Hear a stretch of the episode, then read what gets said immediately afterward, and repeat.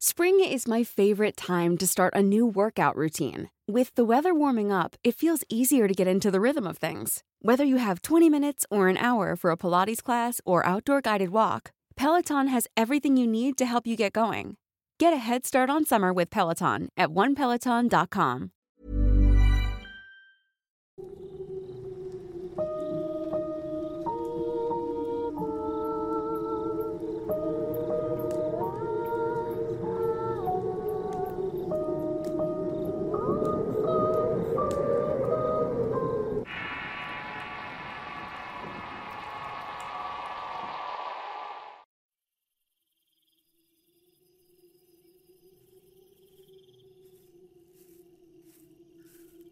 El día de hoy hablaré sobre uno de los pilares de la investigación paranormal, quizá uno de los más importantes, y son las psicofonías, las cuales podemos definir como voces, ruidos y sonidos de origen desconocido que se registran en cualquier soporte sonoro y que a la hora de reproducirse son inaudibles para el oído humano. Es cuando se reproduce la grabación y se analiza a profundidad en pequeños cambios durante la reproducción, cuando las escuchamos y nos damos cuenta que estas voces en ocasiones se muestran inteligentes, coherentes y parecen percatarse de nuestro entorno. Incluso algunas de ellas parecen conocernos y en ocasiones pueden saber el futuro, entre otras capacidades que nos sorprenden por su incomprensión. Existen diversas opiniones al respecto de esta práctica y quizá la más conocida es la que habla sobre el origen de estas voces, que es por parte de los muertos o los difuntos aunque también existen otras opiniones que buscan darle una explicación al fenómeno, una de ellas es la teoría ambiental, la cual explica que las psicofonías son simplemente ruidos ambientales o errores que captan nuestros oídos. La segunda, que busca explicar el origen, es la impregnación acústica o sonora, que afirma que el sonido se queda rebotando en el ambiente durante breves instantes hasta que termina por desvanecerse siendo estas ondas las que se registran en las grabadoras. Ambas teorías buscan tirar la idea de que las psicofonías son fenómenos inexplicables, pero estas pierden validez cuando se registran voces que responden de forma coherente a una pregunta que se ha formulado. Y de cualquier forma, un buen investigador no debe descartar nada mientras no se tenga una prueba definitiva sobre el verdadero origen de estas voces los cuales y en muchas ocasiones obedecen a fenómenos más complejos como los que hemos venido explicando en los podcasts pasados. Este tema puede parecer bastante interesante, complejo, aunque también tiene mucho que ver con, con, la investigación paranormal. Como ya lo mencioné antes, es una de las prácticas más recurrentes en este andar por los investigadores que definitivamente encuentran en la psicofonía una forma de comprobar que existen espíritus rondando en diversos sitios en los que se han atrevido a explorar. Y si bien es cierto, he sabido de muchos investigadores que se han llegado a obsesionar con este tipo de investigación y de voces que han llegado a captar, teniendo muchas veces que dejar de experimentar este fenómeno durante un periodo de tiempo para no volverse locos. Y a lo largo del tiempo y conversando con investigadores sobre este tema, ellos afirman que están expuestos a tres principales riesgos cuando experimentan estas psicofonías. La primera razón de riesgo es el obsesionarse con estas voces y que esto afecte el juicio y el entendimiento de las personas que han llegado a escuchar estas voces grabadas. Incluso pueden provocar que se pueda confundir cualquier ruido que escuchemos durante nuestro diario, es decir, escuchar estas voces fantasmales en nuestra cabeza mientras conversamos con alguien o que nos sumerge en una realidad distinta. Se han visto casos en que estas voces no paran, ocasionando incluso problemas mentales en las personas que investigan este fenómeno. El segundo problema que podemos enfrentar al estudiar psicofonías sería el exceso de confianza creer todo lo que pudieran llegar a decir estas voces, siempre hay que tener muy claro y de forma permanente que no sabemos quién o qué tipo de entidad está detrás de estas grabaciones. Siempre cabe la posibilidad de que estas entidades puedan manejar la verdad a su conveniencia al ser energías conscientes. He sabido de casos en que las personas se confunden con los mensajes que se transmiten y estos casos eh, en los que han estado a merced de estos seres los obligan a cometer actos atroces al invadir su mente y espíritu por escuchar una simple grabación. Esta práctica, aunque no pareciera extremadamente peligrosa, como todas aquellas que entran en contacto con los espíritus, puede llegar a ser bastante seria Debido a que desconocemos la naturaleza de estos seres, siempre es importante no creer todo lo que nos puedan transmitir y mucho menos hacer cosas que no estemos obligados a hacer, por el simple hecho de que nos lo pida una de estas voces. El tercer riesgo que se corre es el sugestionarnos si dejamos que estas voces nos intimiden, nos causen miedo condicionen nuestra vida. Entraremos en un peligro podemos llegar a estar en un estado emocional tan denso que muchas veces es complicado salir de este.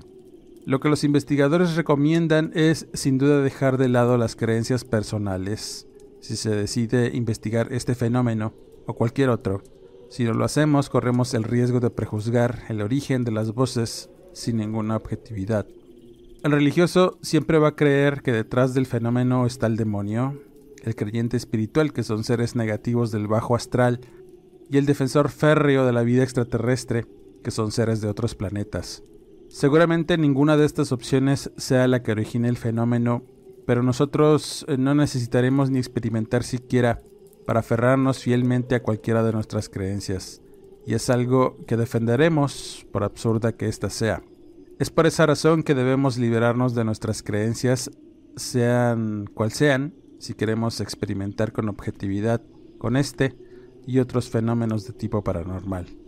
Para lograr captar estos fenómenos y si te quieres adentrar en la investigación de las psicofonías, lo puedes hacer con una simple grabadora de sonido, con el celular e incluso con algunos equipos que captan sin ruido y magnifican cualquier sonido ambiental que ocurriera en alguna locación donde se tiene la certeza de la presencia paranormal. Posteriormente analizas el espectro de sonido con algún programa y buscas esos leves picos que no deberían estar ahí. Amplificas y descubres si es una voz del más allá la que está hablándote respondiendo a las preguntas que pudieras llegar a hacer. Esta práctica sin duda va de la mano con la presentada en el podcast anterior sobre la exploración urbana. Al buscar una locación interesante que explorar puedes complementar tus registros fotográficos con grabaciones de sonido en lugares donde tengas la certeza de presencias. Es una práctica muy inquietante, como arriesgada, por las razones que ya mencioné, pero si te atreves, puedes llegar a captar evidencias importantes que quedarían para la posteridad y que puedes compartir en este mismo canal. En tu grabadora puedes captar voces masculinas, femeninas, infantiles, adultas, ancianas, voces de todo tipo, incluso algunas en tonos que parecen producidas por algún tipo de tecnología. Las más impactantes, según a mi juicio, son sin duda las voces infantiles, porque no sabemos su naturaleza. Si logras captar alguna, te pueden crear un gran impacto y debido a diversas leyendas que afirman que las voces de niños son de naturaleza demoníaca, la experiencia se torna en terror y es algo que difícilmente podrás olvidar.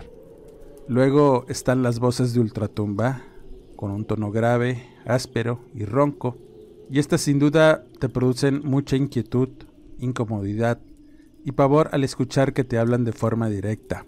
Podemos captar en la mayoría de las veces registros de voz prácticamente humanos, y estas voces también llegan a ser tan impactantes que crean a veces escepticismo incluso entre el resto de los investigadores ya que muchos de ellos apenas experimentan con el fenómeno y no están acostumbrados a registrar este tipo de voces en sus primeros recorridos.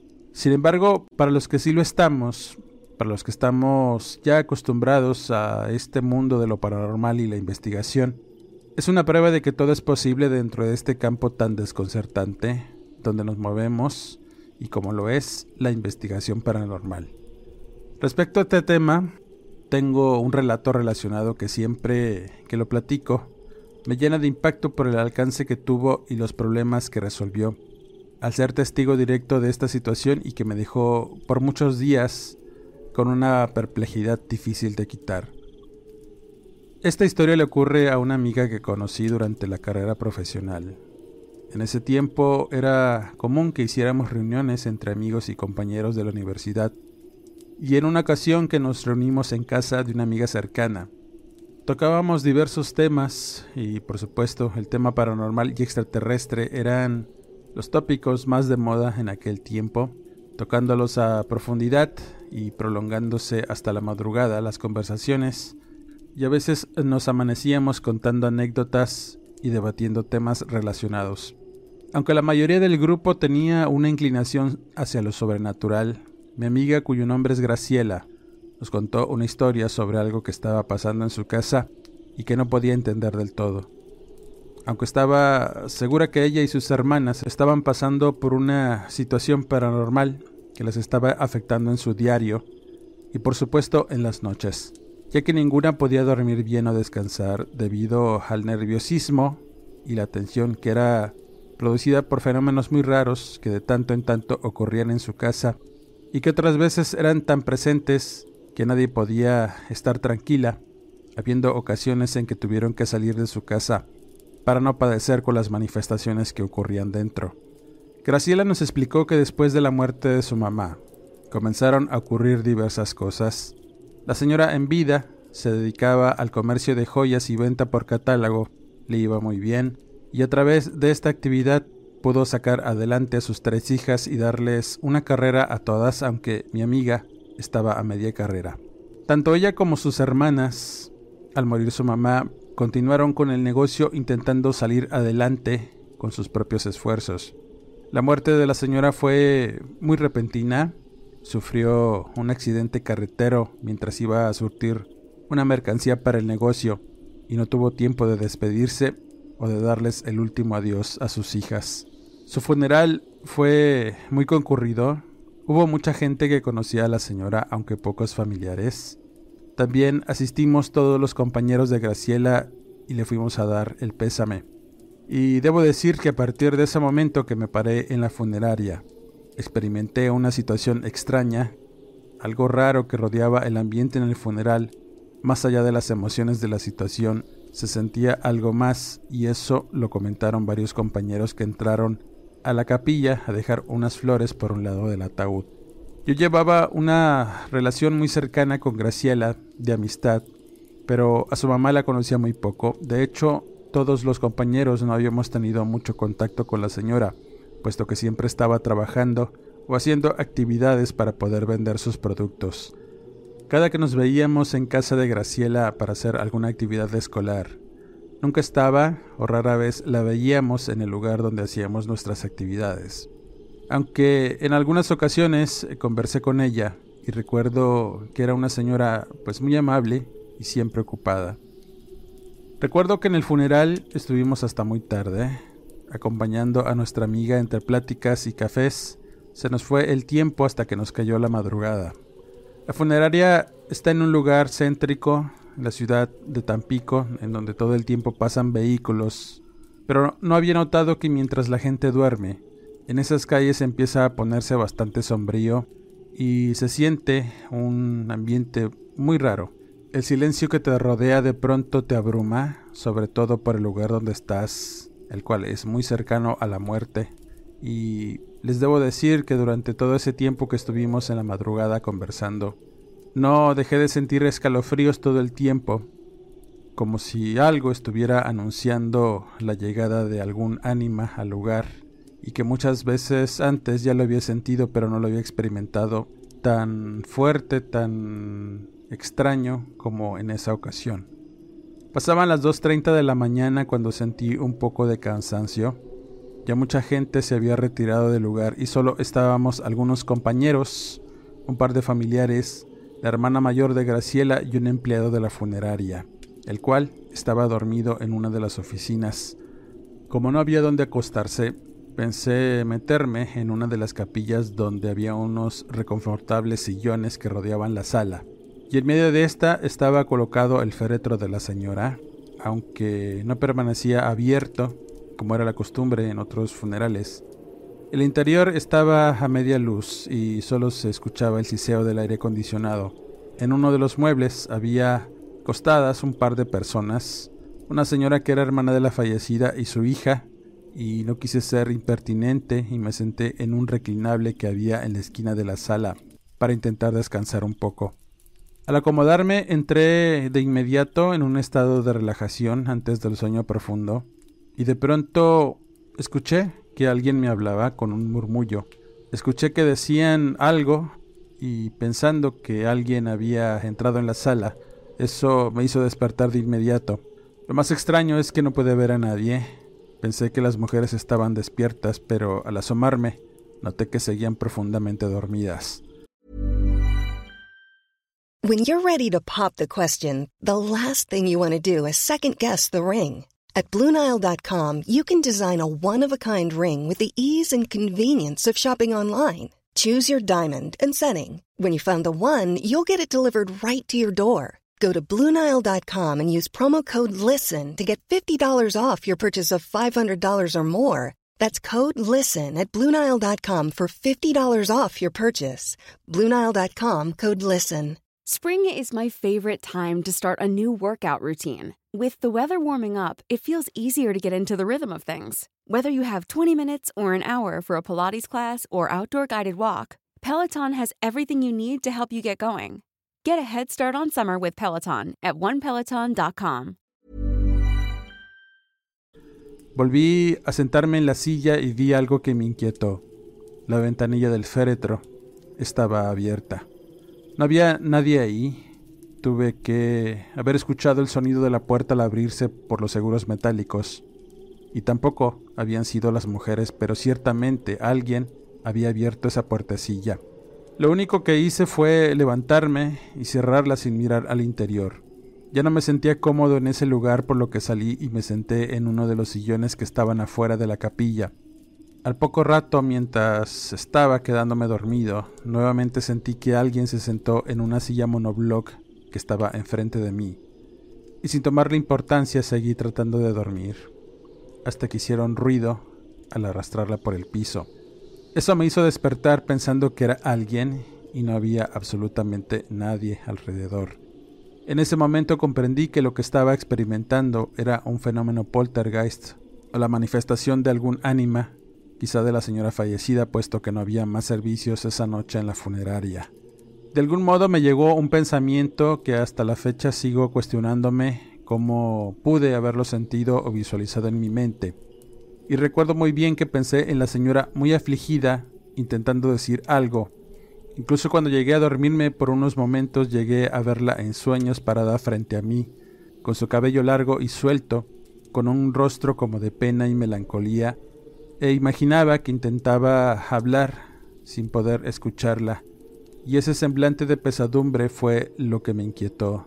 Lo único que pude hacer fue salirme del lugar para integrarme a la conversación con los demás compañeros, aunque al poco rato me despedí para retirarme a mi casa. Aún así estuve muy intranquilo hasta el día siguiente que nos vimos nuevamente en el panteón. Nunca hablé de eso con mi amiga porque no lo consideré importante, y no fue hasta esa ocasión en que estábamos reunidos en su casa ella misma nos contó que algo no andaba bien desde que su mamá había fallecido. Todos nos quedamos atentos a escuchar lo que tenía que decir. El ambiente en la casa era de por sí bastante inquietante, y más aún por la historia que rodeaban los eventos que sucedían ahí. En todo momento esperábamos con cierto nerviosismo a que pasara algo. No puedo explicar si fue la fuerza de nuestra sugestión pero al comenzar su relato sobre las manifestaciones de ciertos fantasmas en su casa, las luces empezaron a parpadear y algunos se rieron de forma nerviosa en tanto otros decidieron irse de la casa, despidiéndose muy intranquilos y no queriéndose involucrar más. Los que nos quedamos tuvimos la oportunidad de escuchar a Graciela. Contó que días después de haber enterrado a su mamá, comenzaron a ocurrir cosas. Al principio, situaciones y detalles muy sutiles que le hacían pensar que algo no andaba bien. Era común que familiares las visitaran y comenzaran a platicar acerca de su mamá, y en cuanto lo hacían, las luces parpadeaban, cambiaba la temperatura repentinamente o crujían las paredes de un modo extraño. Algunos familiares afirmaban que era la señora la que trataba de comunicarse con sus hijas, aunque ellas no quisieron sugestionarse, relacionando los eventos con otro tipo de cosas, pero era evidente que algo estaba pasando en la casa. Graciela fue la que quizás se llevó la peor parte en esta situación, lo cual no comprendían las demás hermanas.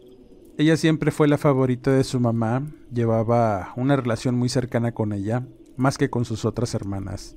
No se le hizo extraño pensar que su mamá se estaba manifestando y que solo ella la pudiera ver o escuchar. La prueba de esto, y quizá la manifestación más importante, ocurrió una noche en la que después de un largo día de trabajo, estuvo conversando con sus hermanas acerca del negocio que estaban por comenzar y junto con esto, se les venía un problema más grande y era por diversas deudas que su mamá había adquirido en vida para hacerse de mercancía. Ella había pedido un préstamo a una mujer que se dedicaba a esta actividad, y cuando se enteró de la muerte de la señora, comenzó a cobrarles a las hijas el dinero que le había prestado. Ellas quedaron de regresarle el préstamo en cuanto pudieran, y la señora no tuvo ocasión, hasta que influenciada por su esposo, regresó a cobrarles días después y con intereses. La deuda se hizo tan grande que sería casi imposible pagar la cantidad que estaba pidiendo la mujer. Para entregarles un pagaré que había firmado su mamá en vida y del cual solo presentaba copias, y algunos documentos supuestamente firmados por la señora antes de morir, donde entregaba a la usurera un poder para cobrarse la deuda con la casa en caso de no pagar de tal suerte que comenzó un acoso y una persecución en aras de cobrarles el dinero que supuestamente debían. Y debido a esta situación se vieron sumergidas en un estrés y desesperación por esta situación. Incluso llegaron a buscar gente que les prestara dinero para poder saldar esa deuda, que crecía en intereses cada día y según a conveniencia de la usurera. Del poco dinero que debía la mamá de Graciela antes de morir, se convirtió en una deuda prácticamente impagable y junto con esto, la usurera amenazaba con quitarles la casa, entre otros agravios en los que supuestamente sus abogados estarían a punto de ejecutar en cualquier momento. Con esa campaña de terror fue colocando a las chicas en un mar de preocupaciones que las empezó a enfermar y a deprimir seriamente, al punto que la hermana mayor, al no soportar la presión, intentó quitarse la vida una noche de no haber sido por la intervención de sus hermanas, hubiera muerto por una sobredosis de antidepresivos. Cuando todo parecía perdido y después de recibir diariamente notificaciones de desahucio por parte de un supuesto despacho de abogados que dejaba hojas sin sello y con mensajes muy amenazantes, las cosas en la casa en cuanto a las manifestaciones paranormales también aumentaron. Graciela nos explicaba que todo ocurría por tanta tensión que sentían todas al imaginar que perderían su casa. Nadie las quería ayudar, o por lo menos a saber qué hacer, y estaban completamente solas. Una noche, mientras Graciela intentaba dormir, estaba muy inquieta porque continuamente estuvo soñando con su mamá de la misma forma en que alguna vez la llegué a ver en la funeraria, triste, pálida, con su cabello largo y suelto, descalza y cubierta con un vestido blanco aunque muchas veces intentó decirle a su mamá que descansara en paz y que ya no era de este mundo. La señora siguió apareciéndose en sueños y manifestándose en casi todo momento, pero durante aquella noche todo fue distinto. Graciela dormía profundamente y sintió que alguien se sentó en su cama. Al hacerlo, también percibió un cambio de temperatura que le hizo sentir escalofríos, además de oler el perfume que usaba su mamá. Se despertó con sus sentidos en alerta y esas sensaciones la alarmaron al punto de que ya no pudo volver a dormirse. Cuando ya no podía mantenerse despierta, al cerrar los ojos podía escuchar que algo se movía en la habitación, como una silla, algunas cosas en su tocador, crujir de puertas y ventanas, aruños en la pared, entre otras cosas. Cuando el cansancio la venció, escuchó una voz que decía su nombre. Fue una voz muy clara y de inmediato pensó en su mamá levantarse de su cama. El espanto inicial que sintió le hizo sentir un espasmo que la paralizó de pies a cabeza. Su corazón latía fuertemente al tiempo que vio parada a su mamá frente a su cama. Ella aseguraba que era la señora aunque no la vio con claridad. La sombra que estaba frente a ella era claramente la de su madre. Lo único que alcanzó a distinguir un poco fue el rostro que se veía difuminado en la realidad, y en cuanto la vio, pasaron breves segundos antes que la aparición se fuera esfumando ante sus asombrados ojos, dejándola con muchas dudas, sentimiento y pavor de haber visto a su mamá frente a ella. Sin entender por qué se seguía manifestando y más aún por qué, no podía descansar en paz. Mientras las jóvenes tenían su rutina diaria de intentar levantar el negocio y atender la casa, ya se habían acostumbrado a muchas de las manifestaciones de su mamá, tomándolas como habituales e incluso llegaron a pensar que ella estaba ahí, y empezaron a confiarse o tener la seguridad de que todo el tiempo las estaba observando. Por cosas que no entendían del todo, y aunque Graciela era la única preocupada de que su mamá no descansara en paz por tantos problemas que estaban enfrentando, no encontraba la manera de ayudar a su madre a cruzar al otro lado, junto con las manifestaciones habituales, comenzó a suceder una que sería el punto de inflexión en esta historia, y fue que continuamente el teléfono fijo empezó a sonar repetidamente y en muchas ocasiones. No contestaba nadie o solo había ruido del otro lado de la línea cuando levantaban la bocina. Fueron muchas ocasiones en las que sonaba el teléfono, incluso a la medianoche cuando todas dormían, llegando a dejarlo descolgado para que éste no las interrumpiera de su sueño y en sus actividades diarias. En una ocasión en que Graciela tuvo que hablar por teléfono con un familiar. Durante la conversación, este familiar le preguntó quién era la señora que estaba hablando y que no la dejaba escuchar. Graciela sorprendida le comentó que no había nadie con ella, estaba sola en la casa, de tal suerte que la persona le dijo que estaba escuchando a alguien que hablaba a lo lejos y que decía el nombre de mi amiga repetidamente. Graciela sintió un escalofrío y comprendió qué era lo que estaba pasando, así que colgó el teléfono y después al reunirse las tres hermanas para ponerse de acuerdo en lo que iba a pasar si les quitaban la casa o si llegaba el actuario a quererlas desalojar. Graciela comentó la situación y lo que sentía que estaba pasando con las manifestaciones de su mamá, a lo que las demás no quisieron escucharla debido a la situación más apremiante y que en cualquier momento iban a sacarlas de su propia casa sin tener a dónde irse. Tomando las cosas con un poco de seriedad, una de las hermanas comentó que quizá era cierto que su mamá intentaba decirles algo. Graciela pensó entonces de qué manera podrían comunicarse con ella si tanta era su insistencia. Ellas tenían cierto temor de involucrarse tanto en esta situación paranormal por historias y leyendas que habían escuchado de familiares y amigos, sobre eventos que tenían que ver con mediums, cuijas y otras prácticas de adivinación para contactar a los muertos. Todo eso podría ocasionar que sus problemas aumentaran, y comenzaron a hacer misas por el descanso del alma de su mamá, rosarios y cosas que no surtieron efecto, ya que la señora se siguió manifestando en la casa. En este punto de la historia es cuando nos reunimos en su casa y nos enteramos de la situación que estaba viviendo Graciela. Unos incrédulos y otros que como yo intentábamos comprender y entender de qué manera podría comunicarse con su mamá. Entonces se me ocurrió que realizara una psicofonía para tratar de hacer contacto con su mamá hablándole y grabando el sonido ambiental con alguna grabadora que en aquel tiempo eran artefactos que usaban cintas magnéticas.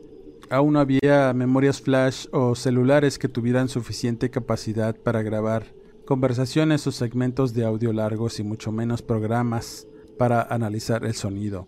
De tal suerte que las hermanas eh, se lo pensaron muy bien en hacer esto. Una lo aceptó, pero la mayor prefirió no involucrarse en la situación, debido a que seguía teniendo problemas emocionales muy fuertes al respecto y prefirió pasar de largo. Después de prepararse mentalmente para la práctica, estuvieron despiertas hasta la madrugada, a la hora en que pensaban que se manifestaba más continuamente su mamá, y era después de las 2 de la mañana.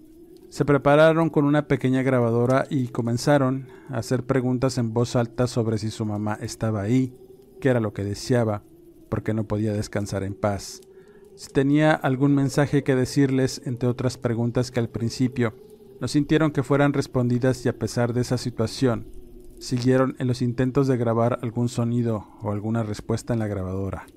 Después de un par de horas de estar haciendo varios intentos, decidieron parar e irse a dormir, y por la mañana escucharon la grabación, pero solo podían distinguir sus preguntas en voz alta y largas pausas con el ruido característico de las grabaciones, como un siseo muy largo entre pregunta y pregunta.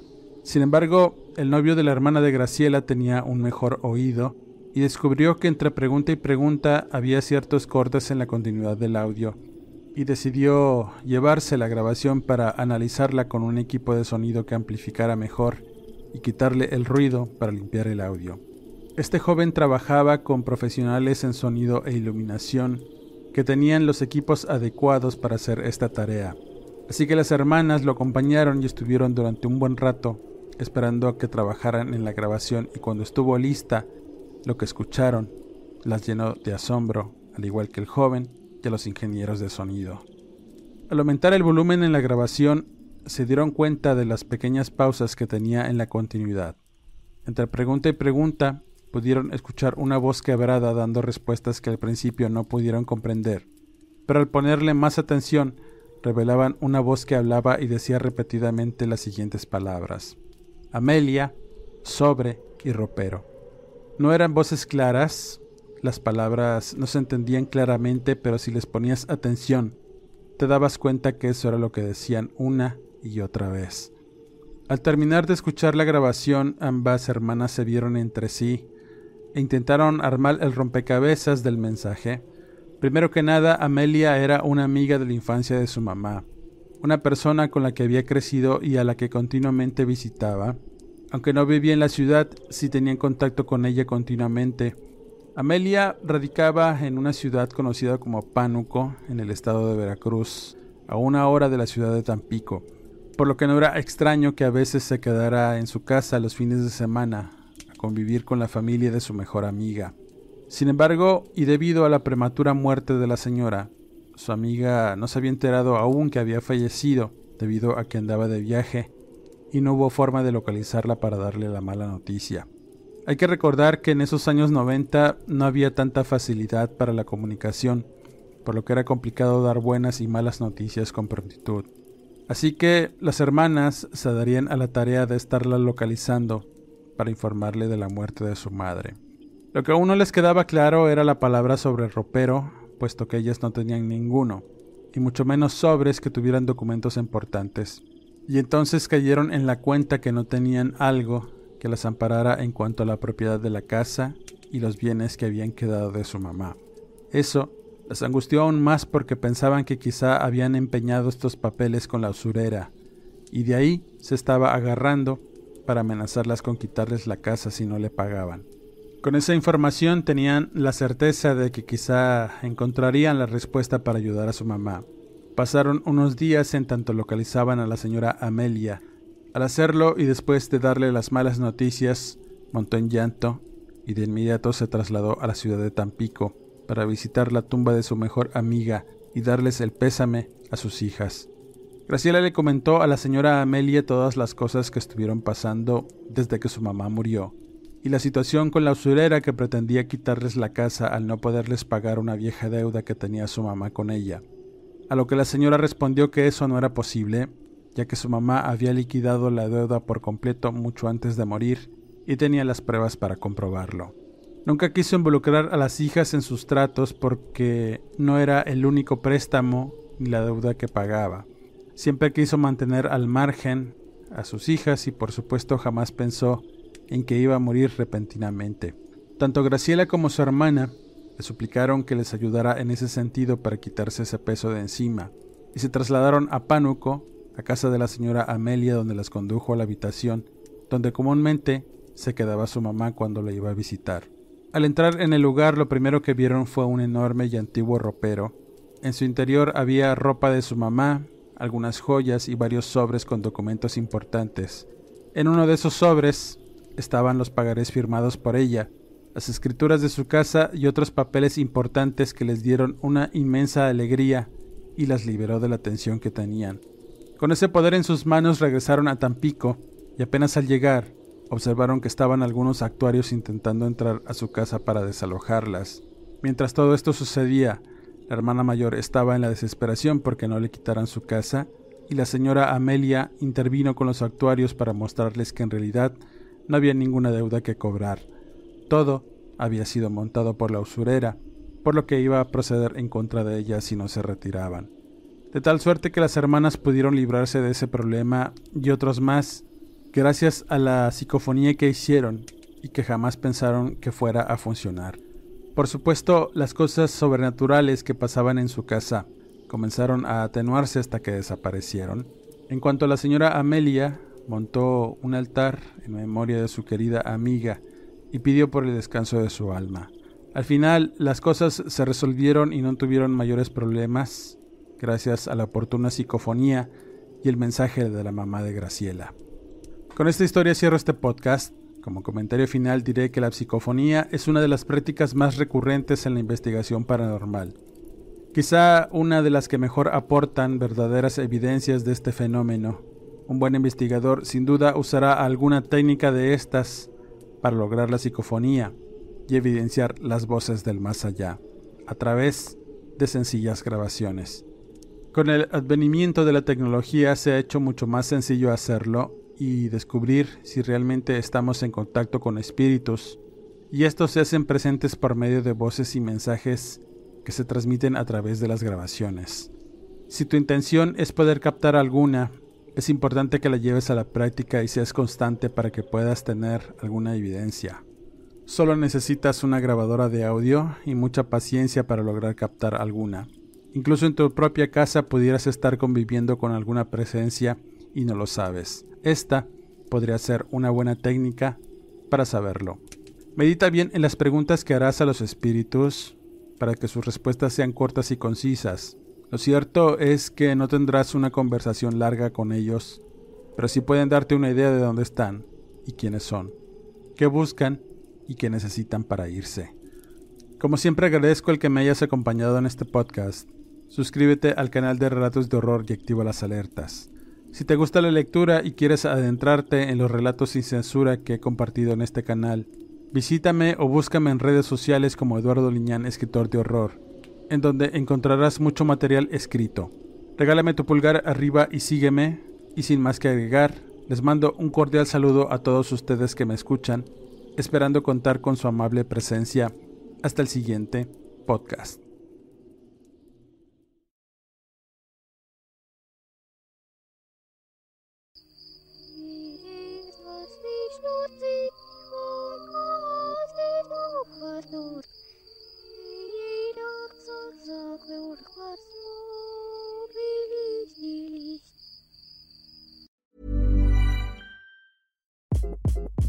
Hi, this is Craig Robinson from Ways to Win, and support for this podcast comes from Invesco QQQ, the official ETF of the NCAA. Invesco QQQ is proud to sponsor this episode and even prouder to provide access to innovation for the last 25 years. Basketball has had innovations over the years too. We're seeing the game played in new ways every day. Learn more at Invesco.com slash QQQ. Let's rethink possibility. Investco Distributors, Inc.